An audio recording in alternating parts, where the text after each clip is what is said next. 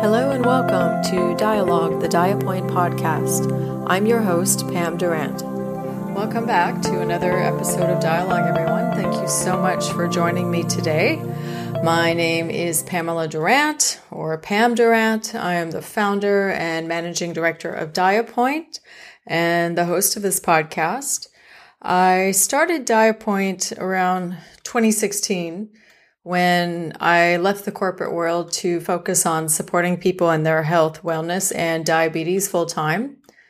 My son was diagnosed with type 1 diabetes when he was 20 months old. And that took me down a very interesting journey because I'd always worked in healthcare and I thought I was a healthcare expert because that's what everyone told me. And I had a certain expertise in strategy and quality management and some other areas, and I was hired to do those things. But I'm sure if you're out there listening and you have someone in your family with a chronic condition, you know that you become the expert on you or on that condition when you're having to care for it all the time, 24 hours a day, seven days a week. It is very challenging. And that's what led me to realize that I wanted to support people on this journey so that they wouldn't have the challenges and struggles that I did. So, as most of you know, earlier this week, um, as I'm recording this episode, two days ago, it was International Women's Day. That is celebrated around the world to support women, empower more women, help women in maybe underdeveloped areas where they have no rights, or maybe in developed countries to support women to break through glass ceilings and achieve even bigger and better things than we're already doing. And I was honored to be a part of a conference here in Dubai called the WE Convention, the Women's Empowerment Convention. And it was amazing. It was organized by the Women's Empowerment Council. It was in the Dubai Opera, and it had many beautiful women speaking.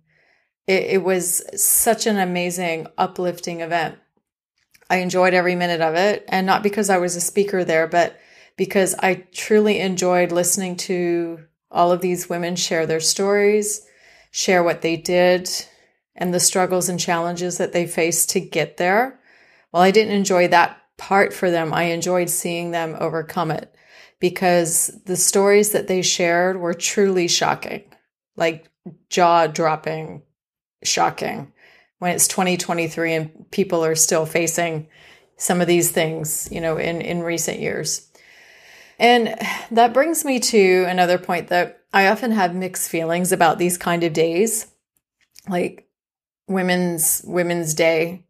Uh, you see a lot of people on social media a lot of companies and um, it's kind of like a tick on the box and yay women and then they just go back to doing things the way they've always done it the next day.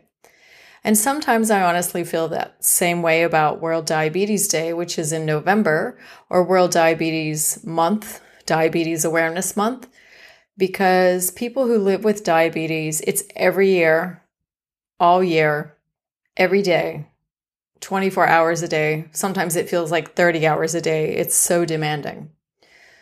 And there's nothing wrong with either of these days in observing them, but I'm, I'm truly happy they get recognition.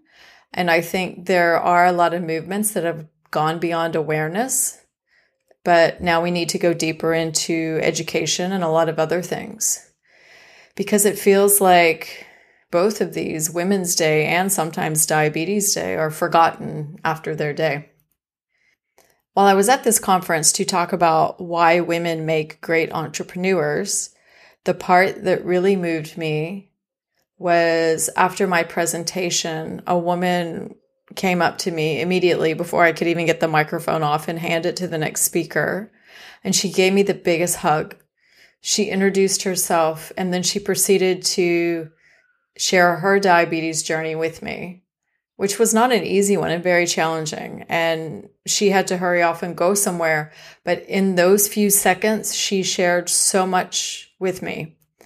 And that reminded me that we need to keep talking about diabetes every day. We need to talk about women's empowerment every day too. But we need to continue to talk about diabetes every day and support people that have diabetes. That hug and the stories that I heard at the convention uh, last week only validated what I already know to be true is that we shouldn't offer our support just one day a year.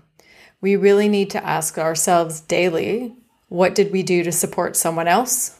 Doesn't have to be hundreds of people, it can be even one person. Just helping one person can make a difference. Is our work empowering others? And are we lifting others up?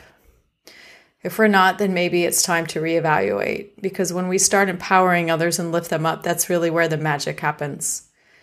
And today's episode, I went back and I found some some files where I went through a lot of support messages and questions and different questions I've been asked over the years from about the social aspects or sometimes the psychological aspects of diabetes.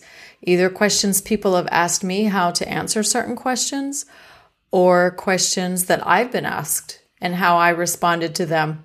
And hopefully that will give you some insight to how to deal with those because those questions are really hard. You don't always have the answer, you don't always know the answers. And if you're dealing with a new diagnosis, sometimes the good intentioned questions can be challenging. And sometimes the ridiculous questions are, uh, all the time, the ridiculous questions are challenging. And we have to figure out how to answer those. So I hope that these are not all and, and throughout your your journey with diabetes or any chronic condition or your health and wellness you're always going to get questions this isn't going to help you answer every single question that you'll get but it will give you some ideas of how you can go about answering certain things and maybe some of the questions that you've been asked before. So I hope you enjoy this episode. Thank you so much for joining. Hi, everyone, and welcome to my home office. I am Pam Durant, the founder and managing director of DiaPoint ME, the place for people touched by diabetes. I've been managing type 1 diabetes in my son since he was 20 months old. He's now a teenager. And I learned a lot about diabetes on the way. And a few years ago, several years ago, actually, I left the corporate world where I was working as a healthcare manager to start supporting people with diabetes through various different ways. So, one thing that I decided to do this year is I often get asked so many questions, and it's very normal when someone has a new diagnosis and you're not sure what to do, how to do it, how to manage it, how to do all the things. And I'm not here to give you medical advice. You should please follow up with anything I say with your doctor if you have any questions. But because I've been doing this a while and I'm aware of what's happening in the world and the research and everything with diabetes, I want to share some basic information if you are newly diagnosed or you have a child that's newly diagnosed with diabetes that might be helpful. So, first question almost always is if I'm diagnosed with diabetes, can I have a normal lifestyle? Can I continue to do all the things that I love?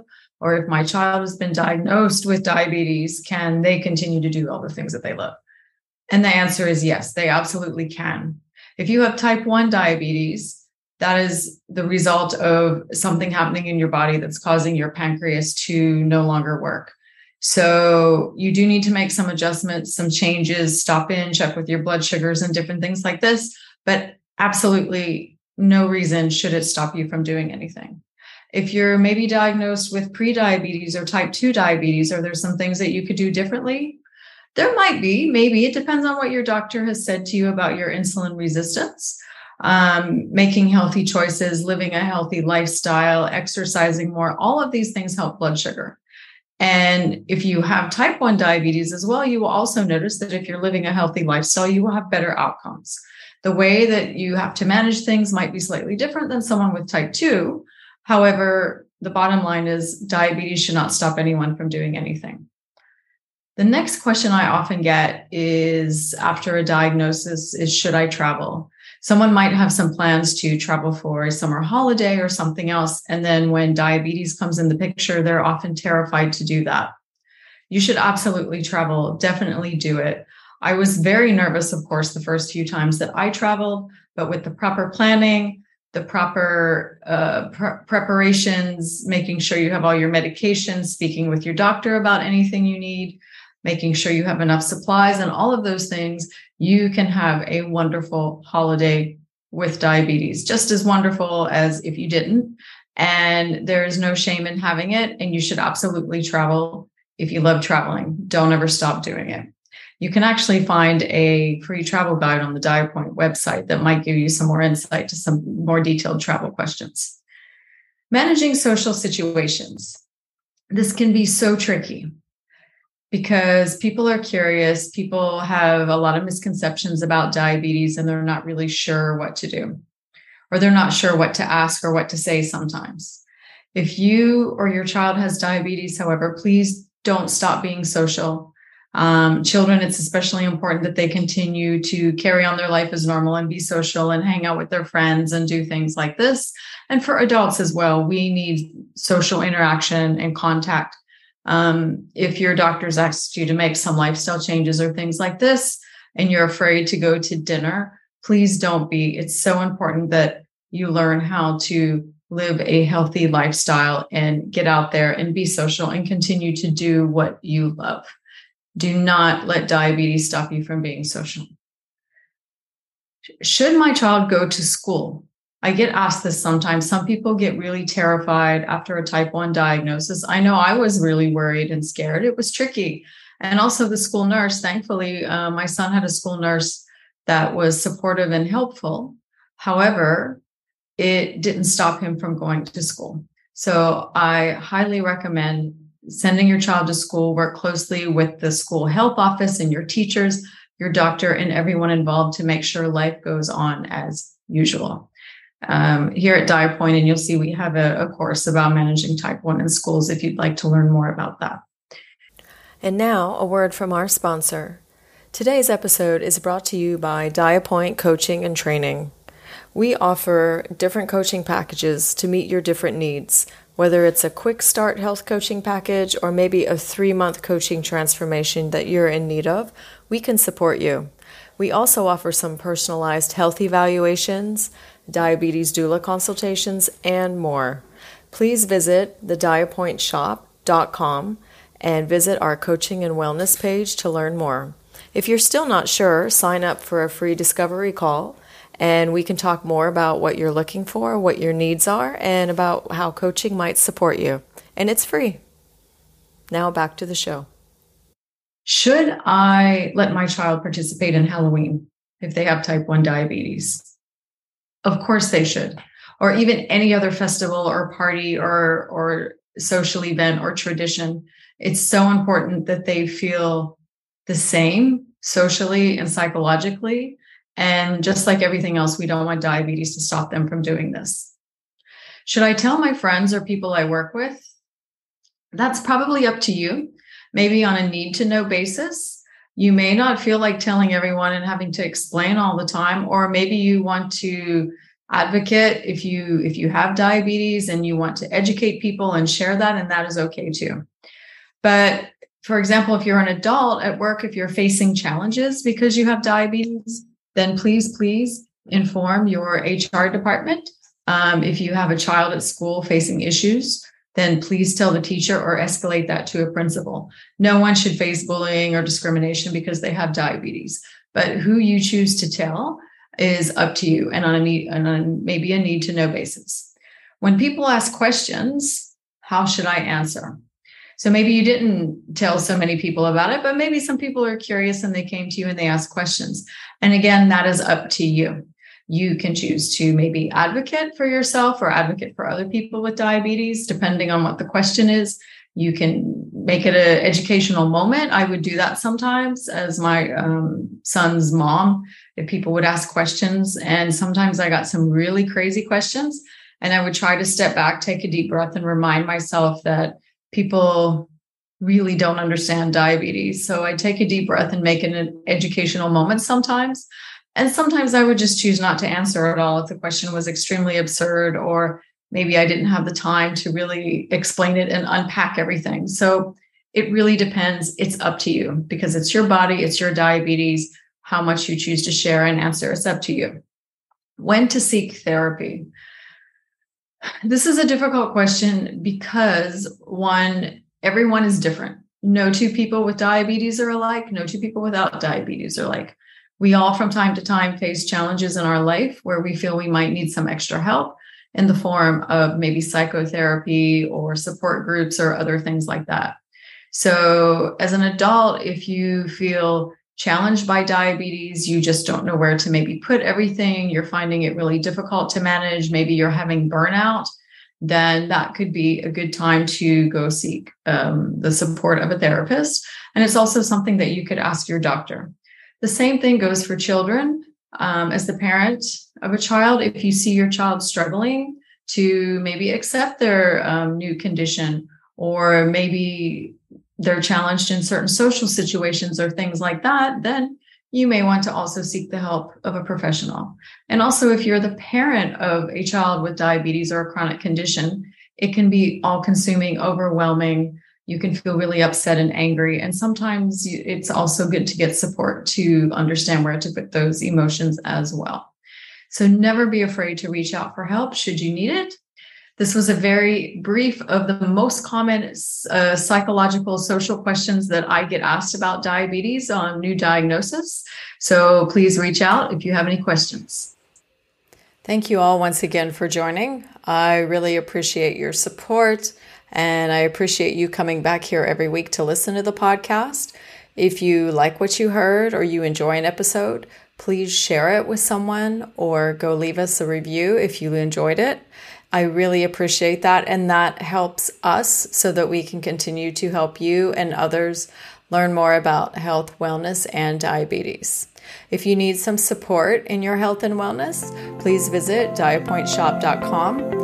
And we have a coaching section there where we can certainly help you with that. And we also have some beautiful products and accessories to support you in your health and wellness. Thank you so much for joining.